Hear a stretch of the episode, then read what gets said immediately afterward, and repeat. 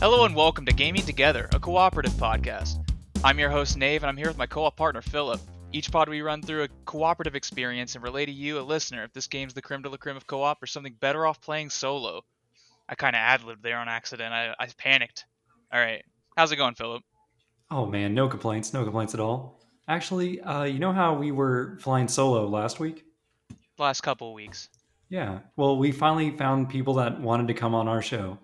I'm very happy to introduce the Pex Pals from the Pex Pals, the Apex Legends podcast for the Mediocre Gamer, Calvin and Joel.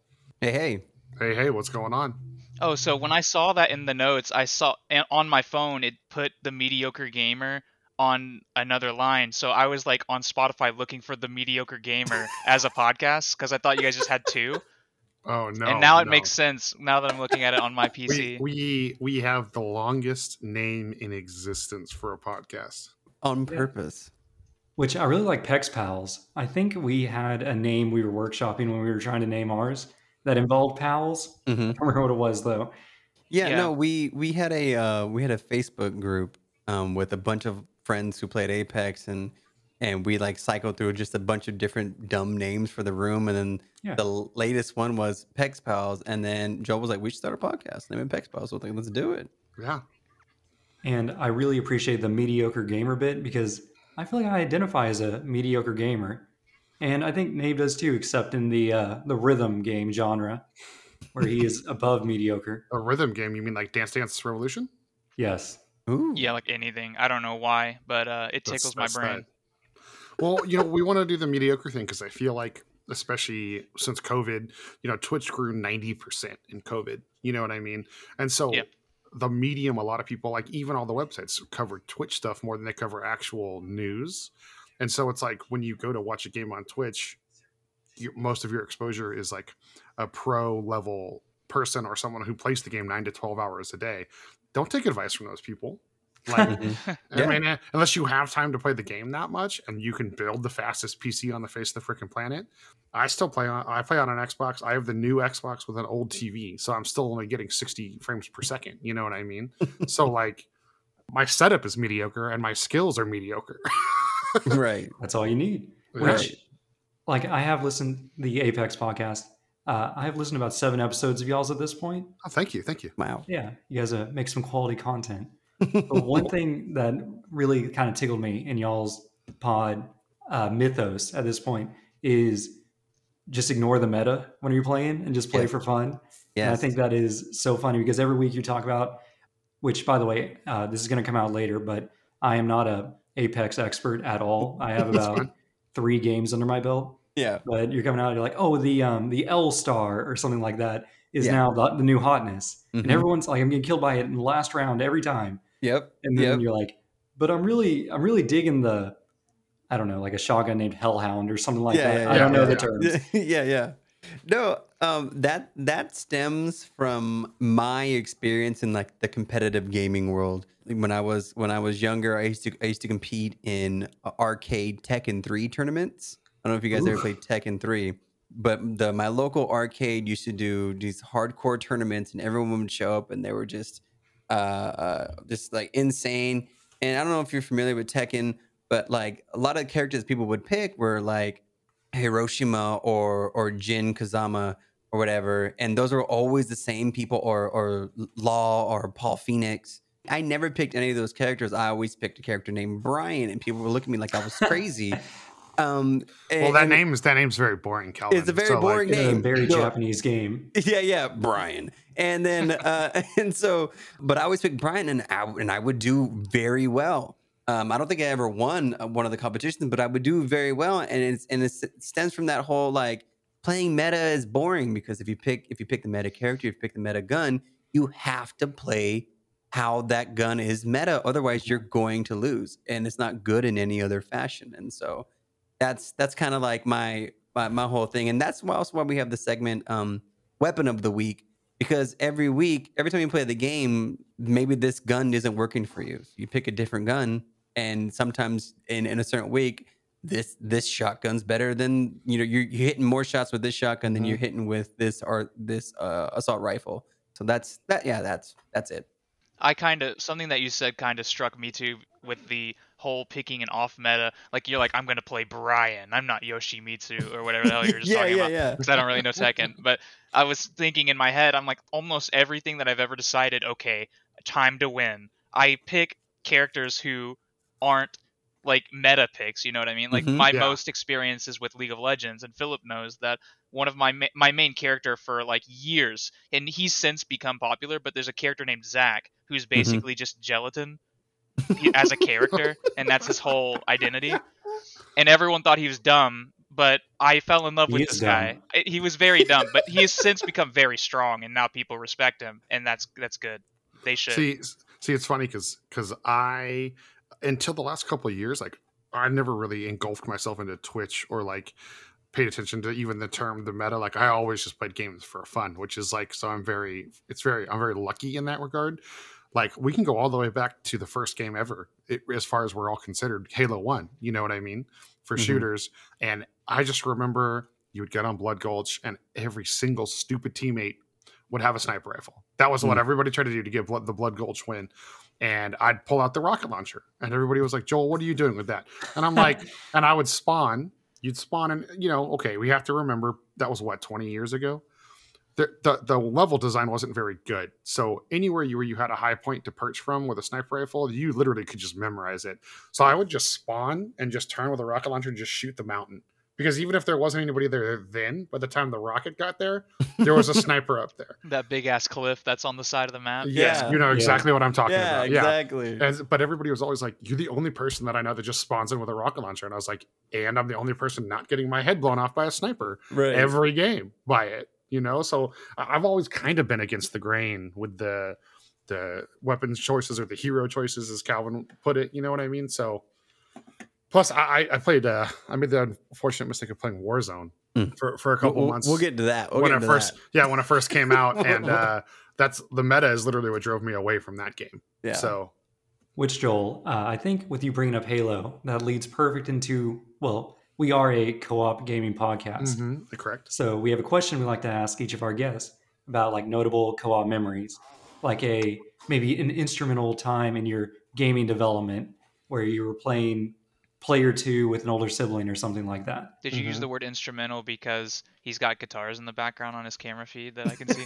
Is that why you used that word specifically? I am now. That is what we're going with. It's funny because I actually work in the music industry. That's my day job. So like it's even more hilarious that you used the instrumental term. You pulled that out. Perfect. Yeah, it's perfect. Yeah, Joel. I guess I'll go first. I don't know. I would say my favorite co-op moment ever, to me personally, I don't think I can pick a game per se, like it's a very specific game, but I've always loved games where like back in the day, not so much these days because it's hard, I guess they're harder to find, like a AAA title that's a co-op game, but like back in the day, you those arcade games of like Ninja Turtles or the X-Men arcade games. Like I thought those... Rage. Yeah, Streets of Rage. Metal Slug, dude. I thought those games were the coolest thing in the world.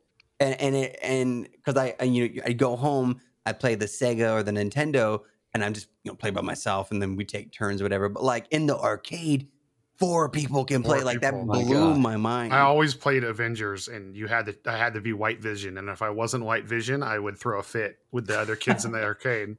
I was always drawn to the Time Crisis and House of the Dead arcade cabinets. Dude. And I'm just like, I would wave people over. I'd be like, I will pay for you to just play if you just play with me, please. Yes. I'm so sad and alone. So those games were so fun, dude. Like, the shooter titles just never transferred over. Like, just give me the actual gun to point at my TV. You know what I mean? Right.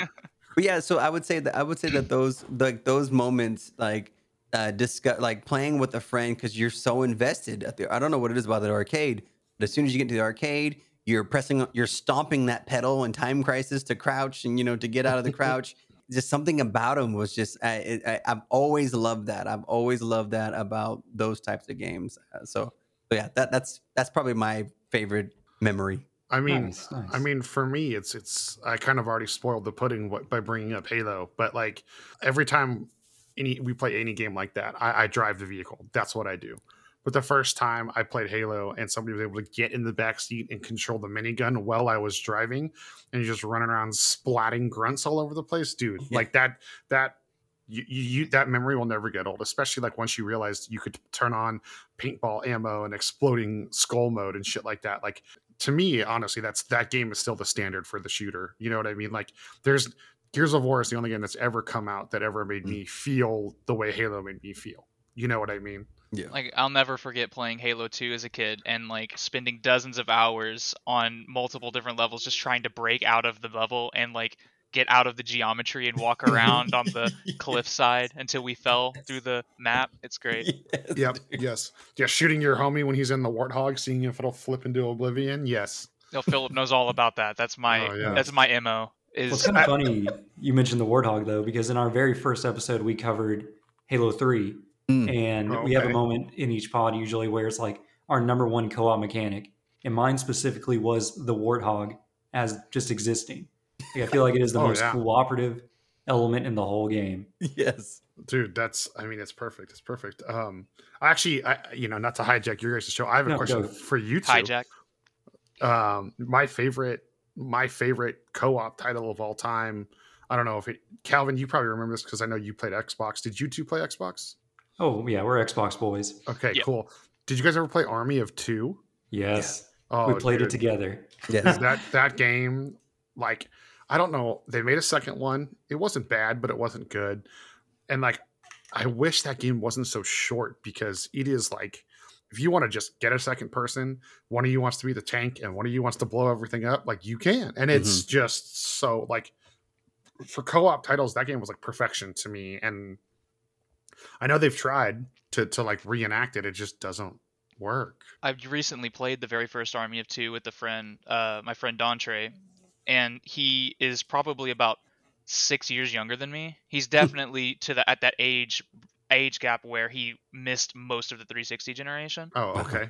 And when he sat down, he's like, "Man, this game's so ugly." And I was like, "Dude, just trust me. Just sit down. We'll play one mission and we'll see." And after the first mission, he's kind of like, "I don't really want to play anymore." But then he saw the weapon customization and he said, "Oh, snap, I can make my gun gold." And I'm like, "Yeah, you can put a shield on it and get a bigger drum mag." And he's like, "No, I'm going to make my gun gold." And I'm like, "Oh, okay then. Well, I guess I'll be a tank so that you don't die." Yeah, something exactly. Meta-pick, but okay. Yeah, exactly. Yeah, and he made like the first assault rifle gold, and then I have like the LMG, and he's just like, "I think I maybe made the wrong choice," because he's just doing damage. Oh man, yeah, that was such a good title. Like, I mean, I'm to the point like I actually was just talking to Calvin about this when we recorded our episode last week. Like, I don't even finish most of my single player games because I want to play with my friend. Yeah, yeah. I loved like Battlefield 3 when that first came out, and then. Since then, if we're gonna go with a game that requires multiple people, like, dude, Overwatch for years took years of my life, because once you got the good cooperative squad, it was like just so fun. Yeah. You just log in and queue up every day. Mm-hmm. I got snatched up before by Rainbow Six Siege. That's what really got me. And once I got this kind of like, I got this niche that I filled every single time. I was like, if my team is being way too aggressive, I'm just going to be this camper piece of shit. Yeah, and I like any character that has gadgets that I can put down, set it and forget it, run off. I'm going to play that character. And then I'm going to just be in the most random place and just try and communicate to my team where I think they're coming from just by listening real hard. And like, you just became my best friend. Yeah, Siege has changed a lot over the years, but it's still one of those games I come back to every now and then. I have actually never played that title ever. It's good. Not very user friendly. It's not new user friendly. I mean, it is not. No, you will get shot through bullet holes and walls. You get shot through, and then everyone will yell at you. I respect that. The good thing though, since I know you guys are on Xbox, you know about the LFGs then, right? Oh yes, yeah. The whole LFG like community thing is really, really, it's a really slept on function that nobody talks about. There aren't too many games that really utilize that, but Rainbow Six Siege, there is an enormous community of people who use LFGs. A lot of them are for custom games, but there are a lot of LFGs that are like, I'm stoned out of my mind. Just come in. I don't care what your player level is. You know what I mean? Or people who are like, I'm brand new. Someone please come and carry me and teach me. And you can find these every single day, every night. Like there's a couple of those interspersed in between people playing Among Us and Garage Wars and stuff, whatever dumb custom game they're made up. Yeah. But I didn't discover the wonders of that LFG feature on Xbox until I was like one of the like 30 people in existence that played Halo Wars. The RTS Halo game they made. Yeah. And like, let me tell you, that LFG community, like you want somebody to square up with on that game on console, well, you found it there, dude. Mm-hmm. Like it's a wonderful feature. I don't even think PlayStation offers that. I think they have some kind of, it's not nowhere near as like, it's probably terrible. Like a community tab or something like that. It's probably terrible and super susceptible to being hacked. So, all right, well, let's keep this rolling. That's a good talk about kind of gaming in the past. What are we playing today? Let's start with you, Calvin. So just to do a quick list, I play Apex Legends. I'm playing through the Mass Effect Legendary Edition again. I'm playing. I literally just bought today Marvel's Avengers. I play a game. My most played ever game is a game called For Honor. I don't know if you guys know anything about it. Yes, I have friends that are constantly trying to get me to play that. Oh, dude, it's the game. I'm addicted. The ultimate fighting game. Yeah, yes, it's a fighting game, and it's very unique in the sense that it's not your standard 2D fighting game where you face each other and punch and stuff like that. It adds this whole 3D dynamic to it. It's the best game. I'm sorry. It's the best game. I've played with him a few times, and every single time I'll die a couple times, and I'm like, okay, screw this. I'm just going to go stand somewhere random, and then as soon as my friend is like, okay, I'm in the middle in a fight, hurry up, I'll run in there, and I'll just, start swinging wildly at them. Where's the honor? Dude, no honor. Dude, there's no honor for him. Calvin, who's the guy with the huge axe in that game? Raider. Yeah, the Raider. That's what I would do. I would just wait till I saw another battle, and then I would just run in and do my like 3 power attacks, get some kills, and then just go like squat and control the point somewhere. Like, yeah. I was always Pokey Stick Girl. Oh, Nabushi. Yep, I know all the names. You just give vague descriptions. I'll tell you who it is. I've played the most hours into that game. Let me see. What else am I playing? I'm playing Doom Eternal because I've never played the DLCs, so I'm doing that right now. I think for the most part, that's majority of the games that I'm playing right now. It's quite a spread.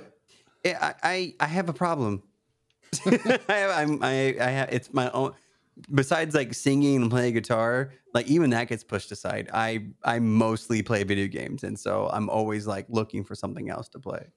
He also had that disease where I'm juggling like 15 games at once. Oh my god, dude! He also plays Apex Legends. He forgot to say that. No, I said that was the first one. I said it. Yeah, it was number one. I guess I was zoning you out. Sorry, Calvin. I think I missed that one too. It's okay. So guys, I'm gonna put Calvin on the spot here. Calvin also has an innate ability. He is a real life firebender. He doesn't want to talk about it, but like, you two have been friends for a while. It seems like, right? Like, do you have that moment where you're like, I want to be around this person forever? Like, yeah. So my moment, I think my moment for him was when I realized he had a fridge that was exclusively for Coca-Cola. And I was like, oh shit. Oh, okay, got a Coke fridge. Now, Phil, I'm coming over. That's all I have to say. You have a Coca-Cola fridge? Not anymore. Oh, okay. Yeah, when we were in high school. Yeah. Oh, that's hilarious. Mine in high school was that he had Rock Band 1. Oh, there you go. So that's what made the deal. I love that. Yeah, we used to, Calvin and I used to live in the same town. We're unfortunately separated by a decent amount of distance now, but we used to throw parties in our backyard, and we had a bonfire. I may have had 5 too many one night. And I was trying to you got to rotate the logs to keep the fire strong. You know what I mean? And so I like trying to get it with the poker, and it's just like I didn't want to get out of the chair because I was a little too tossed. You know what I mean? Once you stand so I'm up, like trying to get it with the poker and not. And Calvin is like, Joel, let me help you with that.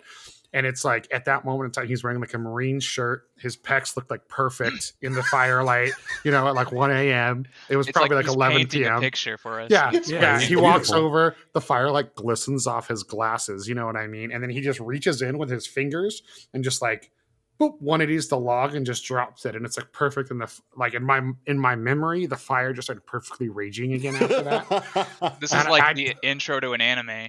Calvin is literally a rockstar because he hates this story. I literally tell it incessantly about him. Like, I don't use that adjective ever, and like that word incessant. Like, but and ever since then, I was just like, Calvin, there's something special about you. You know, like that was my sign from the fates. You know what I mean? I just flipped the log, man. Flipped the log, let it go. And then I tried to do it myself and didn't have fingertips for 3 days. Just let me finish the story with that. We have a friend who tells similar stories also, and he just like every single time we're like, it's been 8 years. Give it up. Let it go. Oh, well, this has been what, Calvin? Probably 10 at least. This is 8 years. Oh, that's freaky. 8 years. That's freaky. Yeah. Yeah, I'm a time traveler. Joel, how about you? What have you been up to? Like, what games you been playing? Well, obviously, I play way too much Apex Legends. If that hasn't been revealed from anyone that's checked out the podcast, I do that. I just installed, I haven't cracked into it yet, but I just installed Hades. Awesome. I'm going to dive into Deathloop this week as well. I think that's like the most unique game that's been released in a very long time, so I'm excited to get started on that. Yeah. As far as stuff that I'm actually currently playing, I fell back down the MMO rabbit hole. I've been playing some Elder Scrolls Online. They actually just released a game that's only for your phone and tablet called Marvel Revolution. Oh. And it's like an MMO, and you have like a squad of like, you can choose between like, it's like Spider-Man, Star-Lord, Doctor Strange, Captain Marvel, Captain America, Iron Man to play as. But it's only on like mobile devices and like iPads and stuff like that. I thought it was going to suck, and it's been like consuming a lot of my time. That was like Magikarp jump for me. Yeah, something kind of along those lines. Yes, exactly. And then, oh man, that's honestly the last like couple weeks. That's all I've really been spending my time on is stuff like that. But I I hit the Mario Kart every once in a while.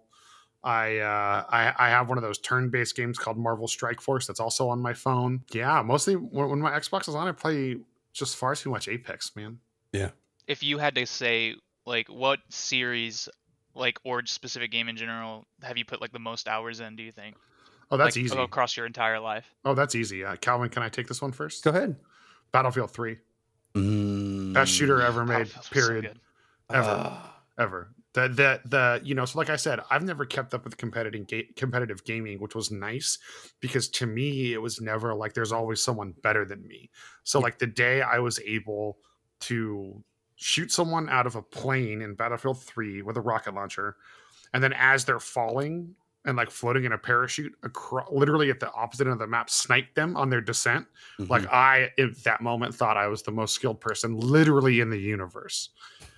And like, because I didn't pay attention, but I have poured more hours into that game than any game ever. If I had to choose like from a storyline perspective, it would be Gears of War. Which is also the only video game that's ever made me cry, which has nothing to do with your podcast, but it's true. Was it 3 or was it 2 or was it both? Oh, it was 3. Three's heavy. Two like made me want to, but I was like, literally in like my emotions immediately jump started to I can't wait for the third game because of what happened in 2. The best thing is that the sad thing that happens in 3, my friend Aaron, who we still need to get him on the podcast, Philip, but my friend Aaron was playing with me, and I didn't get to play the game immediately, so it was like a month later, and my friend goes, "Oh, this is where X happens," and I was like, "What do you mean?" I was like, "What do you mean?" And then the music started playing, and I was like, "What do you mean?"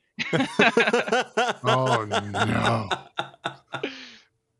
3 is a heavy game. Gears of War 3 is a heavy game. Man, I remember like just like watching it like this can't be happening. It's deceptive too. Like deceptively deep. I was pissed because like it's like I think we all know what we're talking about. That the sacrifice part. Let's just leave it like that. No character names, just in case so we don't spoil it for anybody. But it's like right after the sacrifice happens, it's like you make the jump in the car and you go right into this huge battle. And I'm like sitting there like sniffling, trying to like button mash and kill everything. Saw people in half. Yeah, I was like, this is not conducive. Like my emotions and what's going on this screen. Like, oh dude, it was just like that's the first time I've ever like I said, cried during a video game. I had to pause and like put the controller down for a minute and just like take it in, dude. Yeah. The worst part for me too, this might be saying too much, but I was always player two. So that made it infinitely worse for me. No. So. Oh no. You know, but you know what? You're the friend every man wants and needs though. You know what I mean? Like, I'm always the bassist when I'm playing Rock Band. I'll just get it out of the way. Everyone listening's heard this enough. I've probably played like, I would say 700 days of worth of hours of just the whole Rock Band series. I can't stop playing them. So with Rock Band, I can only 100% one song out of like all 3 or 4 of those Rock Band games. Is it Maps? Or Rock Band, but between Rock Band and Guitar Hero, there's only one. Between both games, there's only one song I can 100%, and it's Ziggy Stardust and the Spiders from Mars. I don't know why. Like the David Bowie song is the only song I can 100%. I butcher everything else. That's so funny. Yeah, I don't know. I have the whole setup. Usually you can see. I don't know how much you can see. I don't have my camera pulled up. Yeah, we can see the drums. You can see the drum set barely there. Yeah. They're just always, that's a permanent fixture in the background for me. Because every time my friends are like, we kind of want to get drunk, so they come over to my house and we just play Rock Band for a while. That's so dope. Man, that's so dope. You know what's funny is a friend of mine, I stream sometimes on Twitch, and they were like, you should play Rock Band on stream. So I was like, maybe I should. And so I'm like, gonna look up.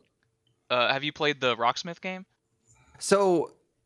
There's a couple of guys who play Rocksmith on Twitch. I love watching them. Yeah, they're so cool. Do you watch what's his name? Joel, what's his name? Our homie, Young Gun. Young Gun. I probably have, because I don't frequent Twitch too much. I don't remember really anyone's name. I usually just click on a game and then just float around. No, so there's a friend of ours named Young. He goes by Young Gun on there.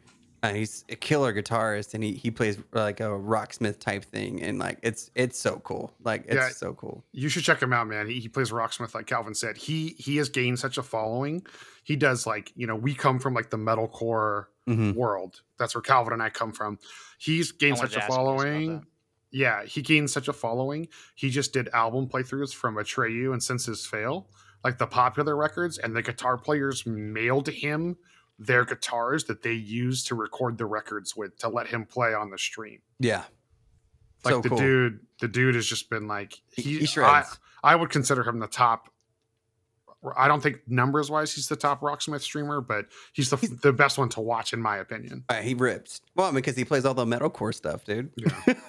I watch a lot of Chainbrain. That's the only one I remember off the top of my head, because I watch him on YouTube as well. Right. Like he'll meme like he played Man in a Box, but he was in a big box. He was playing like this. I know it's an audio, but he's like, his arms are way out because he's in a huge box. I love that. That's hilarious. Yeah, Chainbrain, and then Daniel Decay is the other like newer one that's been getting real popular. He's real good too. But yeah, I watch a lot of him. So you guys mentioned about all the metalcore stuff, and then I was listening to your very last episode, and you guys brought that up close to the beginning, something about a photographer. You were on a podcast for someone. If you want to plug that, it's like whenever you were like, yeah, he takes pictures of bands, you know. What did you say? What were the two bands? I basically said he takes pictures. He's toured with Of Mice and Men, and that's all you really need to know. Yeah. You said Of Mice and Men, and then someone else I can't remember off the top of my head. And then my ears perked up, like, what? Yeah, oh. 15 seconds back. What was that? Okay. Yeah. We're talking about Of Mice and Men now. Yeah. So my buddy. I don't mean to interrupt. So my role in the metalcore is very small. I was in a nobody band. As the singer, yada, yada, yada. But my friend Joel Cupcake here is the president CEO of a production company in Northern California called Pinup Productions. And he puts he runs it. They put on shows all over California and in like a bunch of neighboring states, Midwest states. And they also manage a handful of bands. If you come to California and you're in the Bay Area and you're in a metal band, you put a show on, you know Joel Cupcake. And so he's probably going to downplay it. Joel Cupcake's a big guy in metal. So well, this is just a music podcast now, so we're just gonna. Hey, I'm down. That's fine. Let's go. Well, as you started, I was just on another podcast with this guy. His name is Danny Todd. It's funny because he grew up going to my shows, and we grew up in the same scene, but we didn't like know each other. Mm-hmm. But he's like a famous photographer now. He started like Of Mice and Men, Bear Tooth, Ask Alexander. Like he's done a bunch of huge festivals. Like he does all sorts of stuff like that, and he has his own show just called the Danny Toddcast, which I thought was. I like terrible jokes. As if you've ever listened to Pex Pals, Calvin, literally pretty much like every other episode, he just yells at me and tells me to stop because it's like I'm that bad with the dad jokes. But anyways, I love his podcast name because it's just the Danny Toddcast and it makes me chuckle. But yeah, I was just on there. We were just talking about like the past of shows in the Bay Area and then like growing up kind of in the same scene and the future of music with COVID and all that stuff. Mm-hmm. So it's just on there. But yes, I've been a promoter for 16 years. Any band that blew up in like the MySpace, like metalcore metal era, I've probably booked. So we could literally just play like band roulette right now if you guys wanted. Like, yeah, I've booked times. What? I said those were good times. The MySpace page with the song and the friends list there, mm-hmm. just like transported all of a sudden. Man, like, dude, I miss those days because it's like things were simple. Like as a band, you made it if your song was on someone's profile. Yeah, like that was all it took for you to feel validated as a musician. Oh yeah, I remember that was the main reason why I never wanted to switch to Facebook because you couldn't put music on your freaking Facebook, whatever it was back then. Well, and you couldn't do your top friends. You had to make it like if you go to my Facebook, I actually need to fix this. But if you go to my Facebook, I have like 1,000 people listed as like my brother because I wanted them to show up like on my page. You know, you got a lot of bros. Yeah, dude, a lot of brothers and sisters and sons and daughters and you know. And Calvin is he used to do. Are you guys familiar with Twitch Sings, the program they shut down last year? No, but I have a vague idea. It was basically like a duet karaoke thing that you did on. Exclusively on Twitch. Calvin is a phenomenal singer, so his band might not have been very well established, but he was one of my favorite musicians back then, even though he always compared playing shows for me to me being a mob boss. But you know, that's another story for another time. Hey, work Joel is different than personal casual Joe. Okay? That's fair. That's fair. But I may not be a good singer, but I'm a great rock band singer. I can manipulate that system as best as anyone else can. You just got to get in the lines, dude. You just got to get in the lines. Hey, at least you'll do that. I won't even try. I'll save myself the embarrassment. No, you just got to get in there and own it. Yeah. Philip will die on that hill, too. Yeah, like just go for it. Go for it. So, Nave, do you want to talk about any games you've been playing? It's only been 2 days since our last record session. So I've played about 30 minutes of Tales of Arise. I've just mostly been editing. My worst habit is procrastination, so I usually wait to edit 80% of every episode until the day before it goes up, and so I have nothing. I can't do anything but edit all day until like midnight. I love that. So, yeah, so I've been trying slowly to just chip away at this since I had a few extra days. Did he say he's bad at procrastinating, Calvin? Or that's what his worst habit is? Yes. Yeah, I think him and I need to be best friends, dude. Yeah. You're not supposed to agree with that, Calvin. Damn it. No, but I agree, though. We're just going to start our own additional podcast, me and Joel, and we're just going to go off the rails for about an hour and not talk about anything in particular. And then just end like suddenly, just in the middle of a sentence. Just literally like two guys just talking shit and then like forgetting they're doing it, and that's how the podcast ends. Just love like we'll just call it "How Did We Get Here?" The podcast. Yeah, just me yelling at Apex in the background, like, "Oh shit, dude! I forgot to hit and record, dude. Fuck." But nothing has happened in Tales. So I've got one additional cop person. The only thing. One thing we talk about almost every episode is Mass Effect and trading card games. Yeah, that's why I laughed when you said you started Mass Effect, because it's like I think only one episode in all of our episodes Mass Effect didn't come up once, but usually it comes up and we talk about it for like at least 30 minutes. Yeah, so I'm a pretty cheap gamer, very thrifty.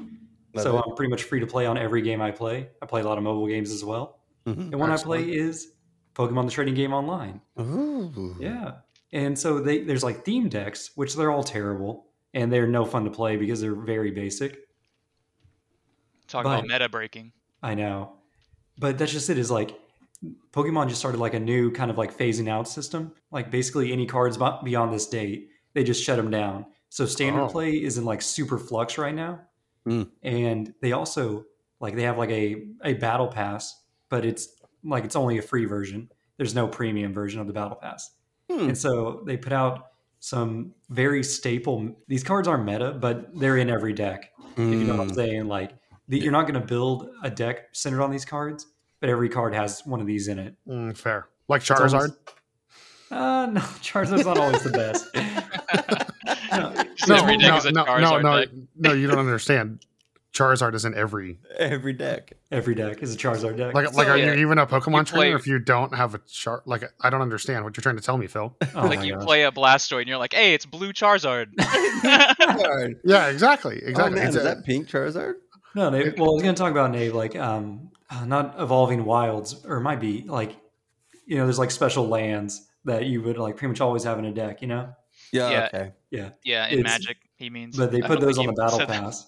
So now I'm about to like spam out as much Pokemon matches as I can to finally get not a meta team, but a team I can actually take that's not one of the starting teams that are all trash. Right. Because they basically have two different like communities. There's like the theme deck ranked group, and then there's the standard play, and I cannot break into standard play with my crappy free-to-play cards yet. Okay, I see your point. Did you play a lot of Gwent, for chance? No, I never actually played Gwent. Oh, I missed The Witcher. I didn't play the standalone game, but in The Witcher itself, I played a shit ton of Gwent. I was trying to get all the cards, which I did eventually give up on. Yes. Not because of the card game, but because I think a couple of my side quests like glitched out, and it just kind of tanked my enthusiasm. Well, there's certain cards that you can only get if you in the story, and like that are part of main side quests. So if you don't do it right, you don't get the card, and you never have a chance to get it again. And you're just like, oh, wait, well, there's that. I got to go back and finish that game, Calvin. Thanks for reminding me. No, please go finish The Witcher 3. Great game. But the standalone game for Gwent is also a solid game. It's nothing but card game. So, FYI. Yeah. I tried to do, what's the Blizzard one? Not Heroes of the Storm. That's the Dota ripoff. Hearthstone. Yeah. I played that for a little bit. It was too hard to get good at it. One of my buddies is like a whiz at it, and I watch him stream it on Twitch, and I'm like, it makes my brain hurt. Yeah, I have a friend that hates Magic the Gathering, but he likes Hearthstone, and he's constantly he's like, come on, man, you're so good at Magic. Why don't you? Because I'm like, there are archetypes in Magic that have like colloquial names, and I'm what people call a spike, which means that I am like trying to kill you. Like every game, I'm trying to win. And I play the most casual format. You're sweaty. Okay. Yeah, I do things because that's the way to the path to victory, rather than love that. This will be mean. I won't do that. I won't stomp a new person. I'll just teach them how to play. But when I'm playing with my friends, I am infamous for just putting them down when I can. And so I'm always the one that gets killed first, and they always gang up on me. Even though that. I'm like, I promise this guy, he's the problem. Because in Commander, usually you play, it's a multiplayer format, so there's four people in a game instead of 1v1, like normal card games. So there's a lot of politics that happens, and my catchphrase is, I don't negotiate with terrorists. So I don't ever give them any slack. I'm like, I'm gonna kill that because that's bothering me. Just like, okay, I love it. I don't even know where I'm going with this. I think this is a good time for us to take a quick break, and then we'll hit our main topic of the day. Cool. And then the music plays. Keeping it casual. Yeah. Oh, 100%. Yeah, I dig it. This is par for the course for us. Not talking about the game or topic for an hour. 30 minutes in. Like, have you guys caught any of our episodes? Yeah, actually, yes. Okay, good. Yeah, I was like, oh, this is cool, because it's just like, hang out, kick back, chat. But it's good because usually we've been listening to a lot of Apex podcasts to try to see what they're talking about.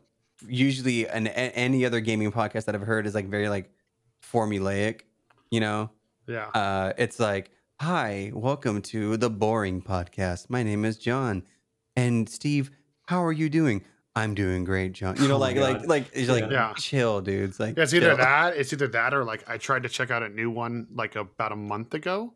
And I'm sure, like, I don't know if you guys are on Twitter much. Whenever Apex releases an update, like they just have the shittiest servers from EA. Mm-hmm. So you can like Xbox users cannot get in the first like 3 hours. The update's up. So it's like all like that. Right.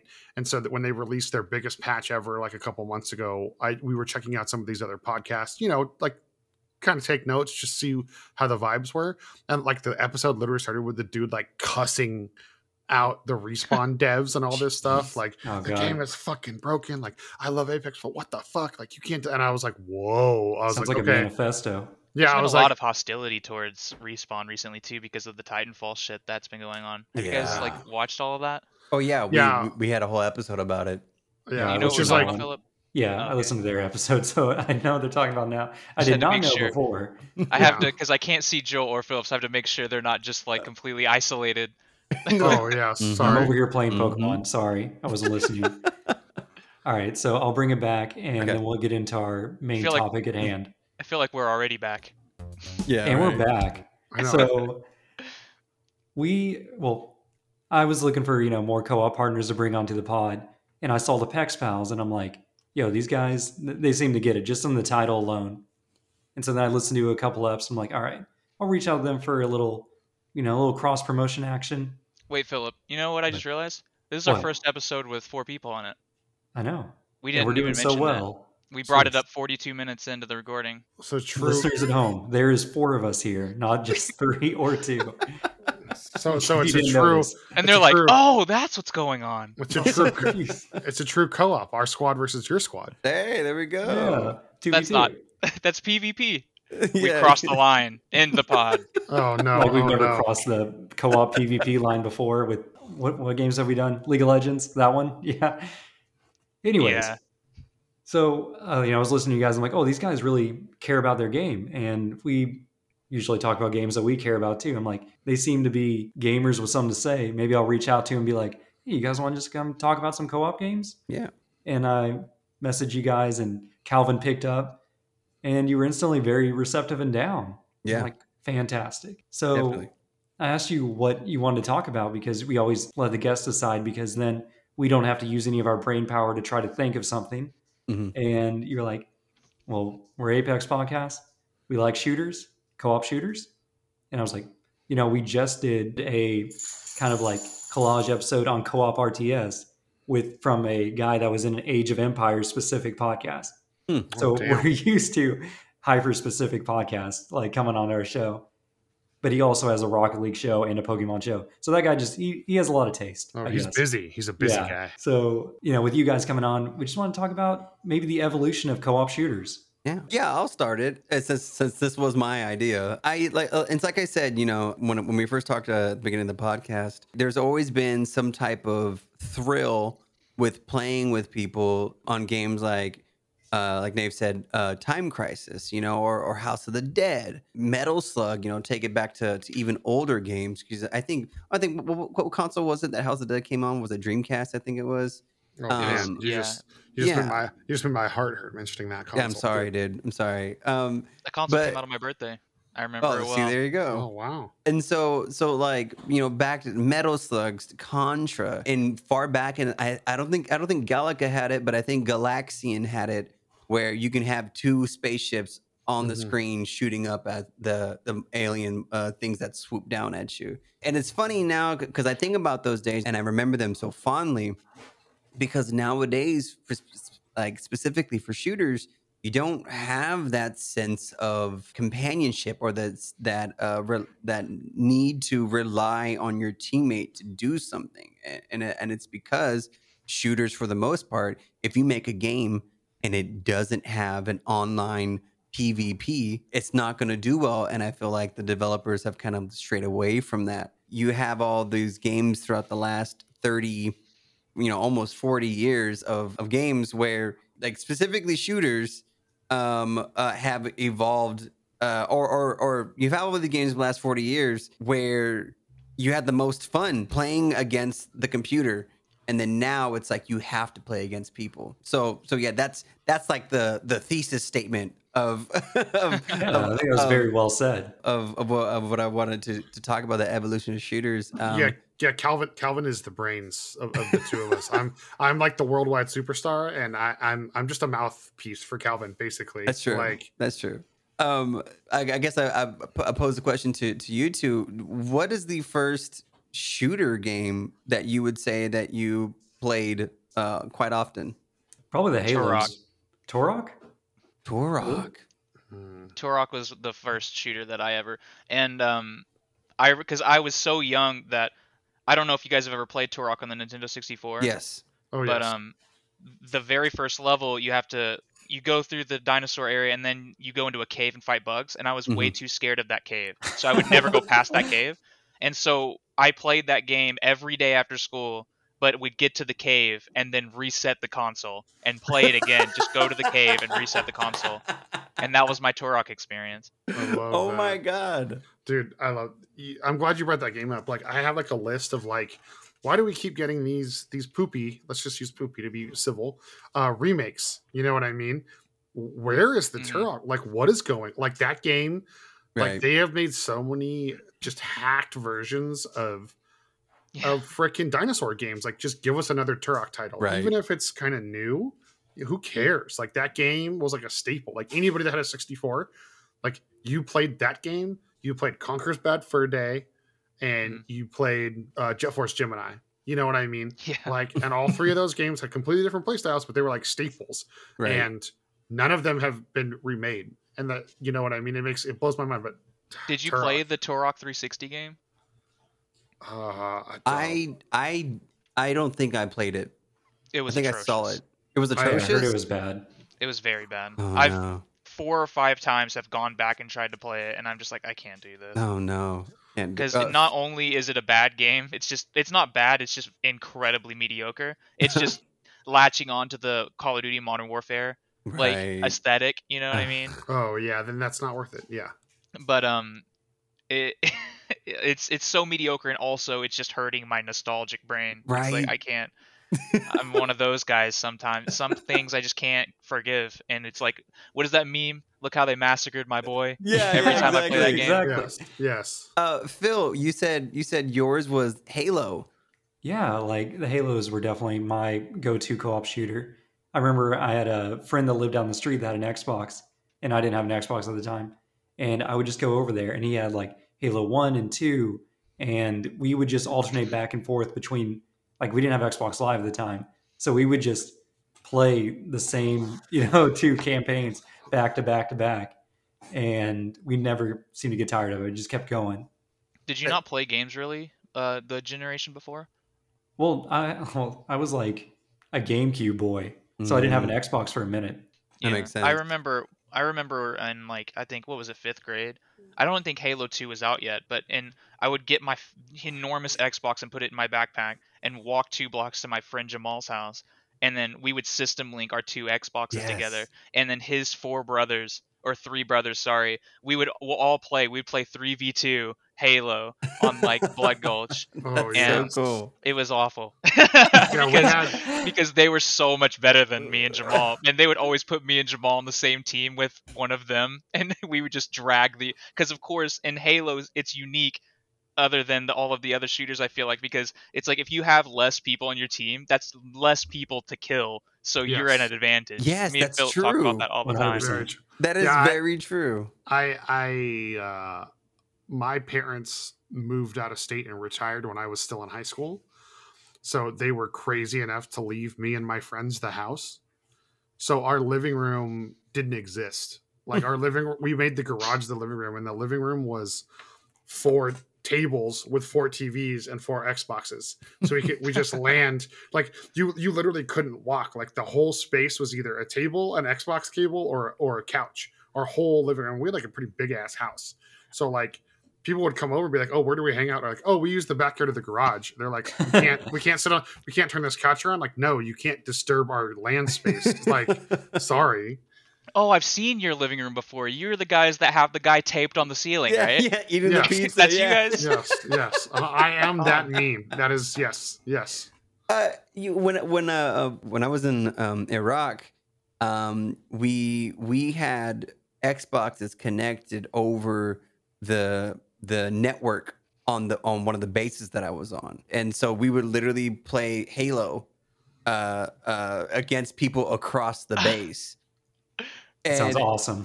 It's like you get teabagged in the game, and you're like, "I know where he is," and you just go exactly and beat his ass. That guy works in ammo. Yeah, no. And so it was fun for me because I was stupidly good at Halo 3, but every time we do random queue or whatever, someone on the other team would go, "I'm not gonna play," and they're like, "Why not?" Because Calvin's on the other team, man. It's not gonna be. Oh man, but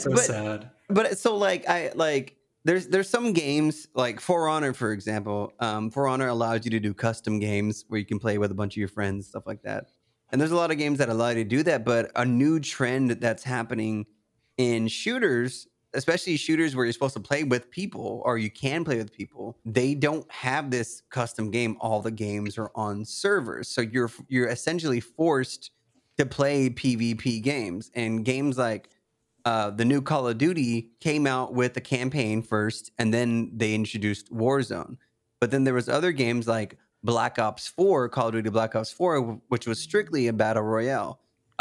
Apex Legends is strictly a battle royale. PUBG is strictly a battle royale. You know, all these games are coming out where they're forcing you to do this online play as opposed to giving you the option of playing with your friends through a robust campaign.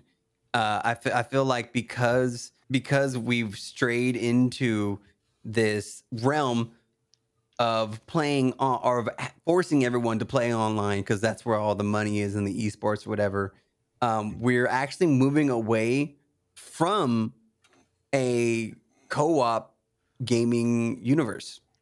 So just from what I'm hearing from you, I can probably safely assume that you guys are immensely disappointed that Halo Infinite's not going to have co-op at launch.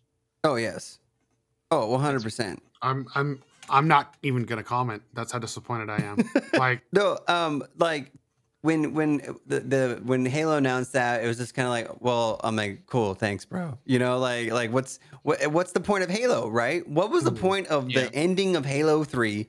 You're on the Warthog with your bro and the whole map's collapse. You know, like you're supposed to make the jump. What's the point of that? What was the point of having that in the game if you're moving away from that, you know? And that part was so much more emotional in co-op because you guys get separated in the cutscene. And you're just like, it's like, it feels bad. Dude. Halo 5, me and my girlfriend have played through every single Halo together except for Halo 5 because that's the only one that doesn't have split screen co-op. And I guess we could go through it again because she just sat and watched me play, which was a lot more depressing. No, for sure. Wow. We do have two Xboxes. Yeah. We do have two Xboxes and we've talked about it, but we just don't have enough time. But that says a lot, you know, because she really likes Halo and she really likes Gears of War. We played through those as well. And we played through the first three at least. But she definitely likes Halo a lot more. But I think because Joe brought it up earlier. I think the pinnacle. Oh no, you brought it up, Nave. I think the pinnacle of co-op gaming, co-op shooter gaming, was Army of Two. You cannot point to a co-op focused shooter game better than Army of Two. The whole game was like just centered. That was the center of gravity, was the fact that you two have to cooperate. Exactly. Every event, like back to back buddy lifts. Mm-hmm. Like that was the whole game. The whole game was you and a friend playing Army of Two together. And I thought when I played that game, I thought that was the coolest game ever made. And you play with a friend and you're just like, wow, like this amplifies the game. You couldn't just play with random people. You had to be with someone, you know, who you knew, so you can play it on the TV together. You two played it together? No, we haven't actually. Not that game, no. Joel and I. Unfortunately, I don't think the online works anymore. Joel and I just recently started gaming together. Before it was strictly music and sex, but now it's as all good friendships start. I'm glad my camera's not on because the facial expression I just made, like I think I just popped a fucking eyeball out with that statement. Calvin. Was it like this, where you put your hands on your cheeks and you started blushing? It was this. One of those. No, it was like my asshole puckered or something. I don't know. No. So Joel and I recently started playing, and we started playing Apex together. That was like for me personally, that was the pinnacle of the shooting, and I think what ruined co-op shooting was Call of Duty. Mm-hmm. What ruined, and it's funny because Phil asked me this before the show. He's like, "Do you guys hate Call of Duty?" And I was like, "No. We're like, I used to competitively play Call of Duty all the time." Joel's also, a huge Call of Duty fan. But this recent installment, if you check out our show, we always rag on Warzone. But the Call of Duty formula, just like the FIFA and the Maddens, of having a title come out every single year and it gets progressively worse and worse and worse, that ruined shooter games because it's not about the experience anymore. Yeah, it's about just getting in and shooting. It ruined the other genres too, because Calvin, you had to say the F word. You had to bring up FIFA. Yeah, I stopped buying sports games when they canceled FIFA Street because that game. I don't know. Phil and Nave, did you guys ever play FIFA Street? I loved all the street games. Honestly. Oh yeah, so the 4v4, you could kick the ball off the wall and like pass it to yourself, dude. I was like, this is like ahead of its time. You know what I mean? Like it wasn't, but like I loved it. And then after they stopped making that, they're like, we're not gonna make the street games anymore. I was like, what? So I'm back to playing football with fucking 10 computer players? Like, no, I'm out, dude. They still haven't made a sports game better than NFL Blitz for the N64. Change my mind, listeners out there. I'm pretty sure the best sports game is, Philip, what is that football game where you take drugs? League? Yes. Have you guys played Blitz the League? Maybe. No. It's a game where you take steroids, like you get injured and then your coach goes, okay, you have a mini game where you have a steroid needle and you stab it into their leg and then they're like, I'm good. And you get back out and start. It's a game where there's no fouls, so you're literally grabbing their helmet, pulling it off, and beating them with it, and then taking their ball. It's basically the XFL, pretty much, is what you're saying? Yeah, the XFL. Don't bring up XFL. What was the Warhammer game? The Warhammer football game? Blood Bowl. Blood Bowl. Yeah. Oh, wow. Blood Bowl's cool, too. Blood Bowl's cool. I don't even know what that is. I've never heard of that. Blood Bowl is just Warhammer football, but it's like isn't it turn-based? It is turn-based. That's and hilarious. Grid-based. It's actually very good. Calvin, how have we never heard about that? I don't know. That's like, what was the mode in Halo? I can't believe I'm forgetting what it's called. Oh, Griffball? Yeah, Griffball was fun. And then also the one where you control the skulls or whatever. Oddball. Thank you. That's what it was. I loved that mode. That was one of my favorite things to do in Halo. I'm really good at Oddball. I'm unnaturally good at Oddball. I don't know why. The smile you have on your face while you're saying that right now makes me 420% believe you. Because that's the thing, because Philip is like a good goalie. Like I'll get the ball and I just hide next to the ledge and I'm like, I will die rather than give you this ball. Like, I will suicide off this ledge. And I just kind of juke people around a pole, just trying to stay away. That's so which Nave, with that right there, I think that bleeds kind of right into like one of the primary game I want to talk to you guys about. Apex Legends. Halo. Apex Legends. Oh no. Well, I mean, we can talk about Halo some more. No. Apex Legends. No. So yeah, I think that's actually a really good thing. And so, I was saying, the concept, like the main concept of shooters, has strayed away from video games as a whole. Personally, this is my personal opinion. Has strayed away from cooperative play into just some filler story game, and then get into an online mode and play it on there. Yeah. And Call of Duty was most notorious for this. And everyone goes in, Joel talked about playing meta in Call of Duty because and currently in Warzone, if you're not using the meta gun, you're going to lose. There's no ifs, ands, or buts about it. Is the meta gun an aimbot? Yeah, there's an aimbot right now. That is true. Basically, yeah. I love those videos of watching the kill cams and the guy spinning around shooting everyone. Oh my god, that's so frustrating. What I personally think, because I put some time in the Call of Duty, and being good at Call of Duty is no, like, nothing to brag about. It's Call of Duty. I'm pretty terrible at it. I feel like I'm getting dunked on right now. No. I don't mean that in a disrespectful way. But there's something about Apex Legends. It's probably the same reason why Overwatch was so successful. And the reason why Overwatch was so successful was because the game wasn't about how well you could shoot.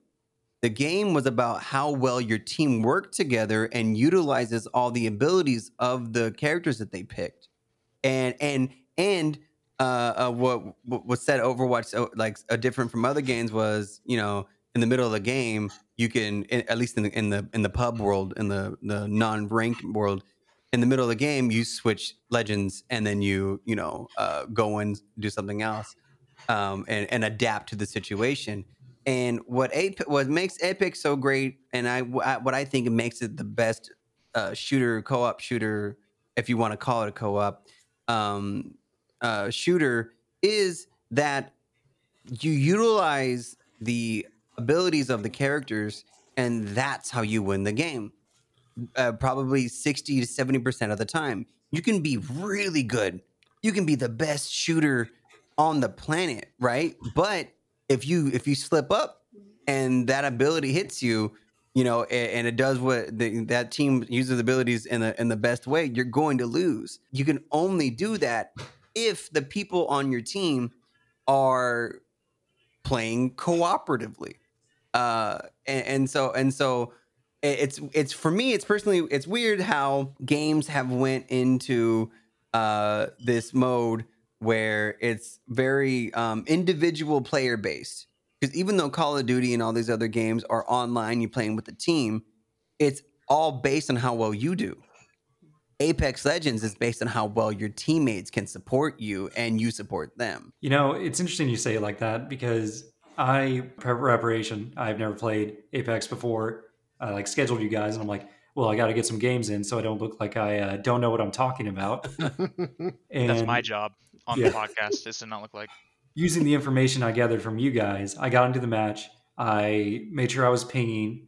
I picked a character that I thought I could survive with. It was the guy that gets a shield when he aims. Yes. Gibraltar. Yes. Blackbeard. Because... Oh, I'm sorry. This isn't Siege. I remember one point you guys specifically said, hey, if someone else sees you first and you're Gibraltar, you probably still have time to lock on, pull up your shield. And if you just land a little bit more shots than them, your shield will protect you for a second. I'm like, wow, that's good tips for someone that's bad at shooting. Yeah. You probably won't see the enemy first. I'm like, this will work for me. Yeah. And it did. I got a kill my first match. My teammates got 0 kills and we got wiped out round one. But I mean, we stuck together as a group. We were pinging, we were looting. We were calling out hostiles. And I'm like, wow, this is a cooperative experience. Mm-hmm. Because at first I'm like, another battle royale, really? We're generally not anti-battle royale, but we're just gross. You know what I'm saying? I thought that too when Apex first came out, because I did the gauntlet with PUBG and all that stuff. But the fact that, Apex was free. If Apex hadn't been free when it came out, well, it still is technically free. You know, if it wasn't a free game, I wouldn't have tried it. And I'm so glad I did. Mm-hmm. And like Calvin said, my reason for loving the game is this sucks because it has nothing to do with the co-op experience, but you can do well at Apex by, like Calvin said, utilizing your classes, but I call it tactics or strategy. You know what I mean? One game I'm surprised we haven't brought up, because we're talking about shooters. Let's go back to the OG of OGs, which is not Halo. It's GoldenEye. Mm-hmm. I was the dude that I loved winning, beat my friends in GoldenEye with just using proximity mines. I was that jackass. So since the beginning, I've always used tactics, or, when I played a lot of Destiny 1 and Destiny 2, and I was always how can I get the flank with a shotgun and just shotgun all these dudes in the back, didn't have good gun skills, but I had the brain, and Apex is one of those games where, something we talk about on the podcast a lot, there's a couple legends that are called defensive characters. Mm-hmm. And then everyone else in the game is either recon or offensive. characters, and I love the defensive characters because there's literally times like just by having good tactics and smart positioning and knowing which choke points to hold. I mean, like I've literally won games with 0 kills in a battle royale. The other battle royales like Warzone, you can't do that. Mm. You know, PUBG, you can't do that.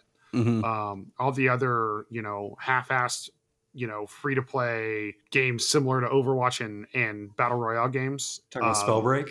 Dang. What was that other game? The Paladins. What was it?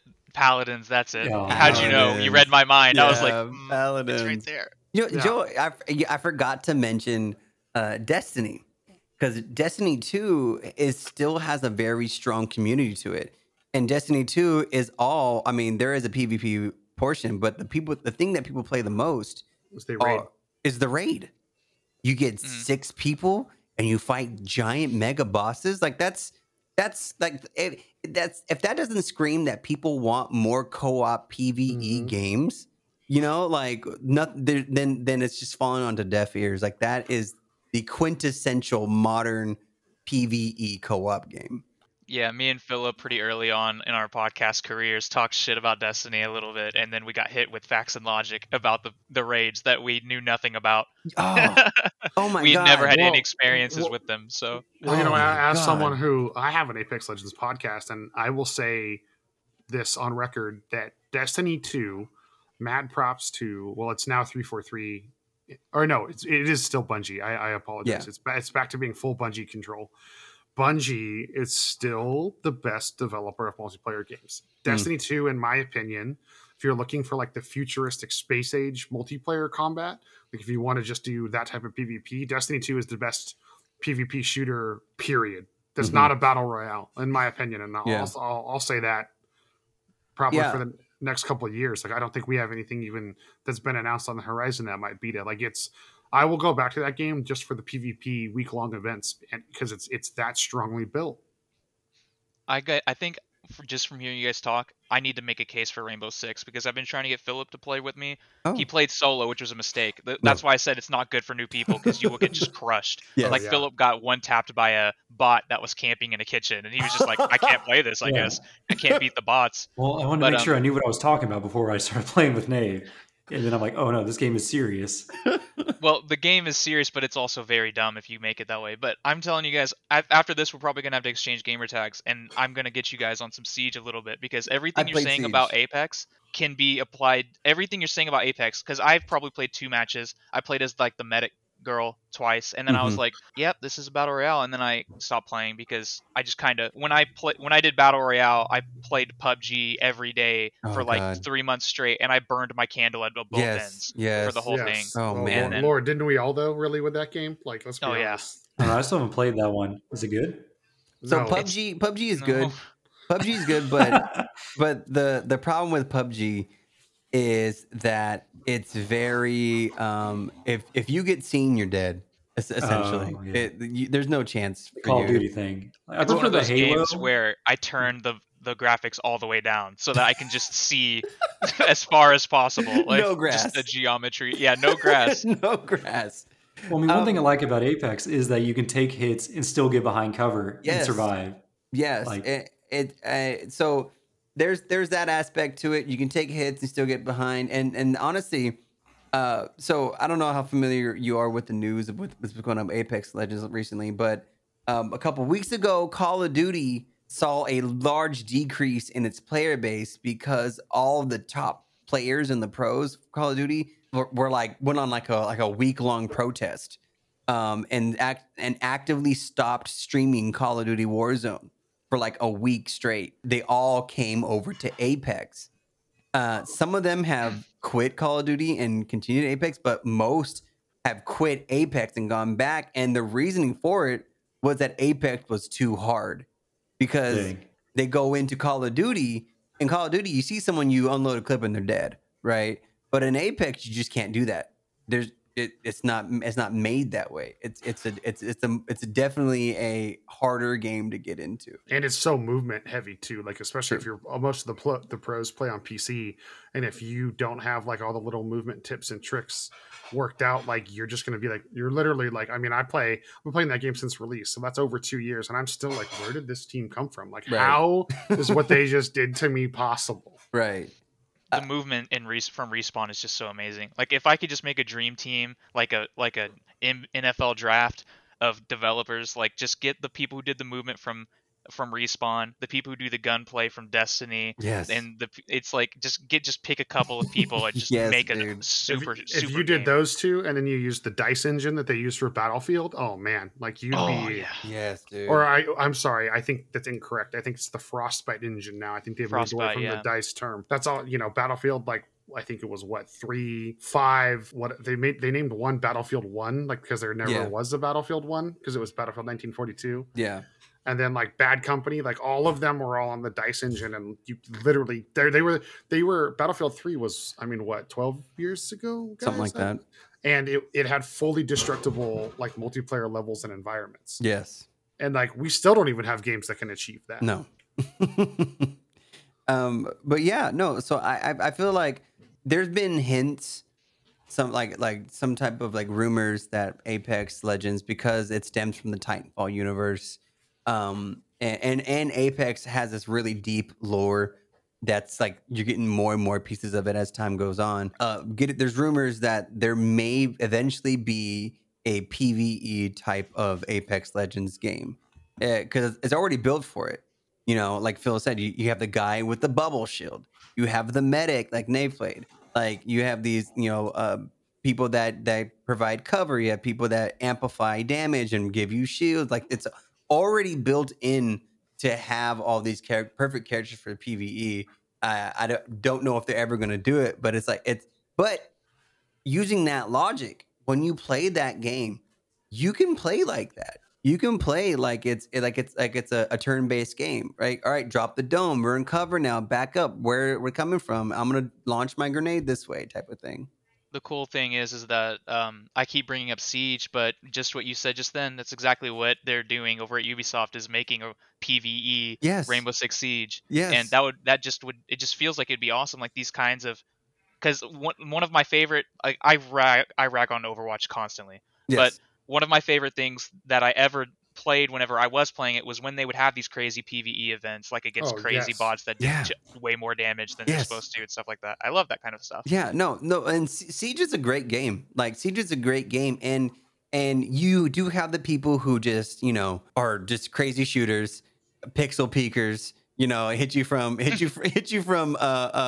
over the oven and across the room, you know, like just because they saw the tip into the back of your foot. Yeah, exactly. Yeah. Like, you have those people like that, but what makes Siege such a great game is all the little abilities from all the people that are around. And what I think what differs from Siege and say Apex, you know, the game of the topic, is that Siege is very insulated, where it's all, you're on your 3-story, 2-story map, you know, and it's very insulated. You got to go in, you got to get the bomb, whatever, you know, got to do whatever. But what separates that from Apex is Apex has these large expansive maps, and fighting can happen within 200 meters to 10 meters, you know, and they're just as close. The different characters that you have, their abilities shine at the different levels and with the other makeup of your team. And honestly, that's why I like Apex so much, is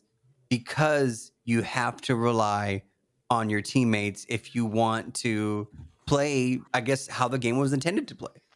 Yeah, and I loved Overwatch for that exact reason. So I think that game has been dead for a minute, and they've needed to. What they're doing is not enough, and Overwatch 2 keeps getting delayed, and then everything with Blizzard. Let's not even touch on that on the show. You know, yeah. So Apex is the way if you like games like that. You know, Nave, I'll do you a solid. I will check out Siege because. You know, we've gone over like games we played the most, you know, right behind Battlefield 3. I didn't get to mention this earlier. My most played shooter was Rainbow Six New Vegas. Oh yeah, what a good game! That was like game. Just like the AI system, the cover system, the being able to like rappel down and hang upside down when you those Rainbow Six games. I feel bad because I feel like the last couple haven't really been anything revolutionary, you know. But like the first Ghost Recon was like phenomenal, you know. And then after they started doing the Division, I feel like everything Tom Clancy got a bad name. You know what I mean? Yeah. My little brother, he plays zero video games, but I remember back in the day when I first got my Xbox, Ghost Recon was one of the first games I got, and you can split screen play that. Yeah. Mm-hmm. And he was watching me play that, and he was like, because he's really big into deer hunting, and like, well, he's really big into deer hunting, and he thought it was a deer hunting game at first, and then he saw me get shot in the leg, and my character was like, oh, and I had to go prone, and then I switched to another character, and he's like patching himself up, and I'm trying to fire back, and he's just like, I have to get in on this. And it took him forever just to learn how to move both control sticks at the same time. Yeah, yeah. But every time I hear Ghost Recon, that image of watching my little brother try to figure this fucking hard ass game out just appears in front of me. I love that though. That's awesome. That's incredible. But we're talking about hard games. Do you remember all the time we spent in, what was it, terrorist hunt or mercenary hunt mode in the Vegas games? Vegas. That's what I was going to say was the first, you know what gripped me from all of the Vegas games, Vegas 1 and 2, is the fact that no matter what you did, you progressed your level and leveled up. So you can play Terrorist Hunt and level up. And I was like, I can play against the computers and level? Because I never had the internet. I only got to play on the internet when I was with Philip. So I was like, I can just play this game all day and level up, and then when I go online, I'll just be this crazy high rank and get stomped probably still, but at least I'll be a crazy high rank. I love that. Because that game was hard online. Yeah, no, very hard. Very hard, yes. This isn't Halo 2. Yeah. Why is my jump so short? Right? No, and so Apex has done a couple of co-op limited time events where you land at a portion of the map, you follow this story progress, and then they do, it's a horde mode, and you get rushed by all these like monsters and stuff, and you got to shoot them. And then they did a zombie mode of like for a while where you shoot the monsters, but they get you turned to a zombie, then you go and you attack your friend. Like it was really cool, and that's why a lot of people think that it may come out with some type of co-op PvE type thing. Have you guys ever played Kane and Lynch? Speaking of Army of Two, wait, do you guys know what Kane and Lynch is? I do know what it is, but I don't think I played it. It was one of those games that came in the aftermath of Army of Two, because Army of Two made like it spun off a bunch of like those kind of two-player cooperative story experiences. Yeah. Kane and Lynch is just like it's like a adults only basically, Army of Two, where you're just like drug dealers and awful people. Yes, I've heard this game. Yes, but the multiplayer is. Which I want me and Philip to play. I think only the second game has it's online still, but people still play that multiplayer online, even though it's janky as hell. Because in that game, it's like in like Grand Theft Auto, you do the heists, you go to like or like Payday or something like that. So you're with a squad of people and you go rob a jewelry store or something, and then you get as much money as you can, and then you have to leave in the escape vehicle, and you're killing cops all along the way. Well. The game has multiple rounds, and on the first round, everyone starts off with like, I don't know, $1,000, and you get to buy guns, kind of like Counter-Strike. Mm-hmm. I don't know if you know about that. Yeah. So you can buy guns and grenades and armor and stuff. Well, the second round starts with the amount of money that you stole from the store, so you can get better guns. Ooh. Well, here's the catch: if you die, you don't just die and you're out of the game. When you die, you become a police officer. And now, as a police officer, your job is to kill the people trying to get away with the money. And if you kill somebody, you get 20% finder's fee of their money. Whoa. So you're incentivized to go after them. Oh, wow. Well, it's not only that, too, because you can kill your teammates with friendly fire. And then you can take all of their money and then leave with double the money, basically. But that makes you a traitor. So if any of the other people who aren't a traitor, like you become a traitor and the person who put you on the job puts a hit on your head. And if anyone else kills you, they can kill you for free without any negativity. They get like $20,000 plus whatever they pick up off of your body. Wow! So it becomes how did I not know about this? This enormous clusterfuck. Yeah, it's so fun, and I'm like, that is it's the worst multiplayer I've ever played. That was simultaneously the most addicting multiplayer I've ever played. because when you play it, you're like, this is terrible. But after a few rounds, you're just like, you have a rival. You're like, I remember what you did on round one. And you're standing there aiming your gun at them as you're waiting for the getaway vehicle. Band. Yeah. Yeah. Because it's always what happens is you stand on like opposite ends of the street, like just aiming at each other. And I love that. Just paranoid. We can both make some money here, or I can make extra money. Yeah. Or I can get you back for what you did 5 rounds ago. Right. So there's a newer game, and it's not a battle royale in the sense that the objective is to fight other people, but it's a game called Hunt Showdown. Have you guys heard of it? We've talked about it. We haven't actually done an episode on it yet, though. So I keep seeing clips about this game, and I am hooked just from the clips, and that never happens with shooters to me. It's a great game. Because the shooting in it is terrible. Yes. Just quick side note. I've mentioned this before in the podcast, but I played it with my girlfriend because it's one of the first games she was like, wow, this game looks awesome. I love how it looks. So she wanted to play with me, and she got a kill before I did. Oh. I died and she got a kill. Yes. And I was just like, yes. It hurt my gamer soul. Yes. But of course, I had a shitty little shotgun, and she had like a sniper rifle that was pretty good. And I was like, okay, well, those like the shooting mechanics in the game are just god awful. The sights are terrible. They don't work. They don't work. There are suggestions. Yeah. They're like, try it, maybe. But what's great about it is the whole concept of it is to go in, kill the giant monster, get the little things, and then leave the game, all while other people are trying to do the same thing. I think that is a good, like, I don't want to say like gateway drug to like how like the general basic BR is. I think it's a great game. Yeah, because you will have, because there are only specific spots where the escape routes are. Yeah. And you will have people who their whole entire game plan is, I'm going to sit right here and wait for somebody. Yes. And then they try and ambush you. Like because I've only played like 6 or 7 rounds of it. And one of those rounds I went and got ambushed by somebody.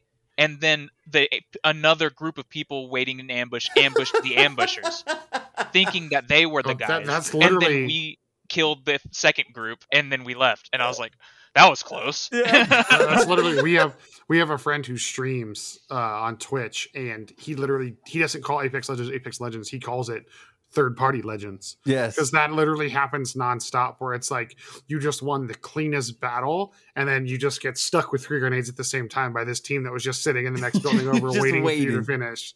That is classic Lone Wolves Halo 3. Yeah. That's the move. That's the move, man. We did our what episode? It doesn't matter with our friend Shadow, and they always make fun of me when we all play Halo together, because on the kill death on the scoreboard at the end of each match, I always have like 25 kills and 28 deaths, because I am a victim of getting killed immediately after a fight. Yeah. So in Halo, I always felt like that was, especially because I used the rocket launcher all the time. You know what I mean? Yeah. So I was always the last person in the squad. So what I would do is my whole like gaming crew and we called it cleanup crew. So I'd run in right after I heard all the guns done with a rocket launcher and just boom. Even if I kamikazed myself just to kill like 3 people on the other team at once. Like, which, Calvin, that might make a lot of sense to you as seeing how I play Apex. Oh yeah, so. I'm very aware. Very aware. Especially when you were talking about in Halo 2. That's all of Apex, I'm just looking through the lens of Siege, so you're gonna have to forgive me. No, it's fine. You were like, in Halo 2, you sneak up behind people and you use the rockets because you weren't using the sniper, or the Halo 1, I mean, in Blood Gulch. And I'm like, that is something you can do in Siege, where there are characters who are specifically designed to, like, there's a character named Caviera, I think, and she goes silent. So like, she can run silently, but she can only use her pistol when she's doing that. I love that. And so her whole character is to just go somewhere like and flank so that you can pull people away from your team that are attack that are defending. That's so dope. Really cool. Love that. And then there are other characters who are specifically defensive characters or supportive characters. Like you have characters that can put down armor, so everyone has more health, and then you have characters who reinforce who have like impenetrable reinforcements rather than just the regular reinforcements and stuff like that. Right. You guys have mentioned CSGO and Siege a bunch. I haven't played it in a couple of months, but I played it nonstop when it first dropped. Did you guys play Rogue Company at all? Roco? Rogue Company. Was that... What? That rings a bell. Yeah, which one was that? It's that the one? No, I was thinking of the outfit. My bad. It's the Epic Games one where it's like you buy the stuff at the beginning of every round. It's 4v4. Yeah, it's a third person over the shoulder, and it's essentially like a mini. It's like a more cartoony version of CS:GO. It's like if CS:GO and Fortnite had a baby, basically. Yeah, pretty much. I'm the only one really in that domain of Twitch shooting. Philip is more of the Halo. Mm-hmm. I mean, I don't want to speak for you, but because no, we can't see you, right? Yeah. But I've heard of that game, but I can. Does it have a guy with glasses as the picture, like in a helmet? Oh, probably. Or am I thinking of a different game? I don't know. But I've seen it online. I play most of my Siege on the Xbox now, so I haven't been on the Epic Games Store in a little while. But have you guys heard of a game on the 360 called Shadowrun? Yes. Oh yeah. I don't think so. Did you say yeah, Joel? Yes. It is just Shadowrun's like a board game or like an RPG, like Dungeons and Dragons, or is it a board game? I don't remember. But the game Shadowrun on the 360 is just Counter-Strike with magic. That's it. And you can be a troll, it's so like good. Phil always was. Or were you? What, can you be like a gnome in that game or something like that? Yeah, you were like a gnome, which did not regenerate magic, but he had the most magic in the game. So you just go in there and be like glass cannon, just blasting everything, and you're like, well, I guess I'll die now. Yeah, I'm not a magic. And you could like teleport through floor. Like if you crouch and use teleport, you go through the floor and like go to the bottom floor. It was actually really fun, but it was just Counter-Strike. Other than that, right? Well, that's just like a Valorant. Then have you played any Valorant? I played a little bit of it. I heard it installs spyware on your computer. Is this true? I don't know. I never played it. I already have LimeWire on my computer, so I mean. Wait. What? I'm joking. No. Because if you're serious, I was like, why do you have LimeWire in 2021? Oh my god! It was my dad's computer. Yeah, so right. Old. Oh my god! I heard you guys both make a funny noise when the game Spellbreak was brought up earlier. Is there a story there? Well, kind of. Like I was just in retraining, so I was in like tech training back on over at Keesler. Like my hotel internet was just super restrictive on its NAT. So there's only a few games I could actually connect on. And this is where me and Nave were starting the pod. And so we were just looking for something we could play together. And I'm like, hey, Spellbreak is free to play and it's new on Xbox. How about we give it a shot? And Nave's like, Battle Royale? Disgusting. Okay. Oh my God. And the next thing you know, we ended up playing like 5 games or so. I don't remember. I think we won one. Too, I'm pretty sure we won every match except really? We played like 5 or 6 matches, and we won every single one except for the very last one. Wow! But yeah, and it is definitely a battle royale, but it just feels like every other battle royale that I've played. So I put a lot of hours into it the first month it was out. Let me tell you, I am actually surprised that game exists on Xbox and PlayStation 5 because with the like jumping, floating abilities in that game. If you're on the ground and like the high ranking, you're dead. Like I have never seen a game that's available on a console that's so movement centric. Like it is like when I play with my PC friends, they hard carry me like for sure. Like because it's incredible. Like it's I stopped playing it because I just couldn't hang straight up. Like I'll admit that I'm a man.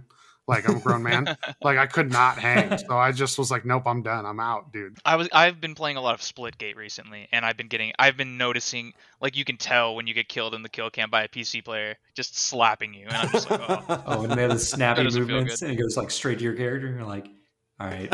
Because they have like a what is it called action sack in Halo, where it's just a bunch of like custom games, but it's in the multiplayer lobby. They have that in Splitgate, and there's one where you have like 400 times movement speed and like 10% of the max health, but everyone's got this plasma gun that shoots the slowest projectile, and everyone's just jumping through, and like the PC players are like the Matrix, and while we're just fucking computers like jump totally and then like just trying desperately. Oh man!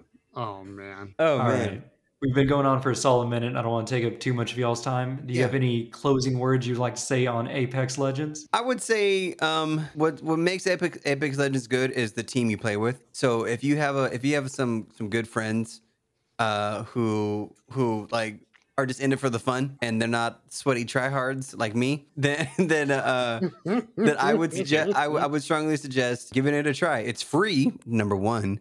You don't have to buy anything, which is really great. And all the quote unquote meta heroes are unlocked already, so you don't have to buy anything to get a meta hero. But I would say give it a try. It's a good game, heavily dependent on team play, and I think most people will like it. If you need anybody, make sure you hit up those LFGs on Xbox. Yep. Well, yeah, there's even an Apex Legends LFG Discord channel, and you can go in there and be like, I'm just high, carry me. Or like, you know, like I want to get to Apex Predator rank, you know, like, and people will like play with you like super serious. Yeah, I would say a lot of people don't know where to go now that Overwatch is officially almost completely died out.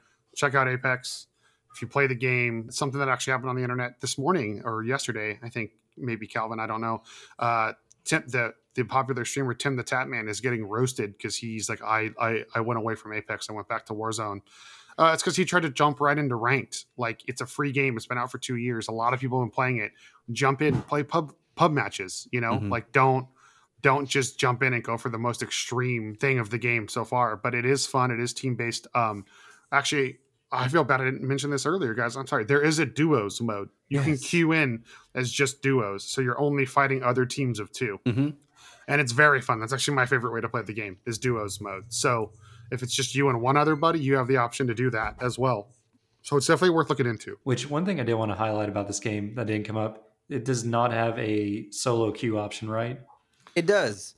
Oh, okay. So you can queue into it. It doesn't have a solo game mode where you just go in. That's more what I was stating. Like, right. It's only duos or trios. Duos or trios, but you can pick it so that your squad doesn't automatically fill. So that you can just go in and play. You can be one person against teams of two or teams of three. Just Rambo it up. Yeah, that sounds like a bad move, though. Actually, you know what though?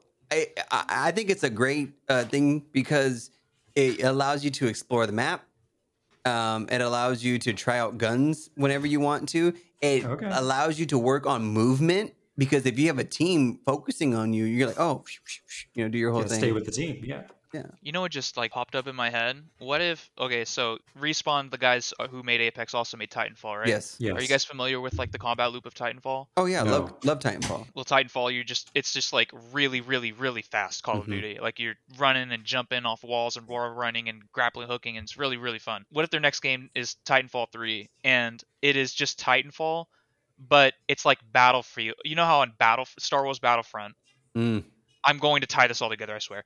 In Star Wars Battlefront, you know, you get enough points and then you can become like Darth Vader or something. Yeah. What if in Titanfall you're just the normal Titan dudes, but if you get enough points, then you can become a character from Apex Legends. So I hate to. You're on the right track. I 100% get you, but to be nerd right now because I'm a nerd in the Titanfall world. The Titanfall pilots are like 50 times stronger than the Apex Legends. The Apex Legends are just regular people. The Titanfall pilots are like super gods. Yeah, so in the lore, the Apex Predator, being an Apex Predator, that's what they called all the top Titanfall pilots, and they've all been killed. They've all been killed out. I have a solution, all right? You know, you guys know, I'm just digging deep into my video game knowledge now. Did you guys ever play Mortal Kombat versus DC Universe? Yes. Yeah. So they just like took pills so that they could fight Superman or something like that. Yeah. It's like this is the lore. Now Scorpion can get punched in the face by Superman and be totally fine. Right. That's what they do. They just give they just give them Apex Predator pills. Well, it's okay. It's interesting that you brought it up like that because in the most recent, the second most recent added character, Valk. Her name is Valkyrie, but she goes by Valk for short. And she is the daughter of the villain in Titanfall 2. Mm. Oh. Well, or no, not the villain, but it's like the second to last boss you fight. It's like the hardest fight in the game. What Reaper, I think is his name. Calvin, can you help me? I don't recall. I don't remember either. But so it's actually his daughter in the game. So they're like, I think his name was Brian. God damn it. God damn it. I'm out. I'm done. Cool. So just kidding. To thank the Pex Pals for coming out and doing some gaming together co-op action with us. Yeah. Thanks for having us, guys. This was great. Appreciate it. And we'll definitely have to see if maybe you guys want to come back and talk about some other games later on. Down. Awesome. Maybe it'll be Rainbow Six Siege. Let's do it. Dude, that would be the one. Let's do it. All right. Well, thanks for listening, co-op partners. For our next episode, I don't know what we're playing. We'll figure it out later. But maybe we can all be mediocre gamers together next time. See ya. Let's do it. Bye. You guys can say bye too. Oh, bye. Oh, bye. That's how we end our show, with the high-pitched bye. Sorry. Perfect.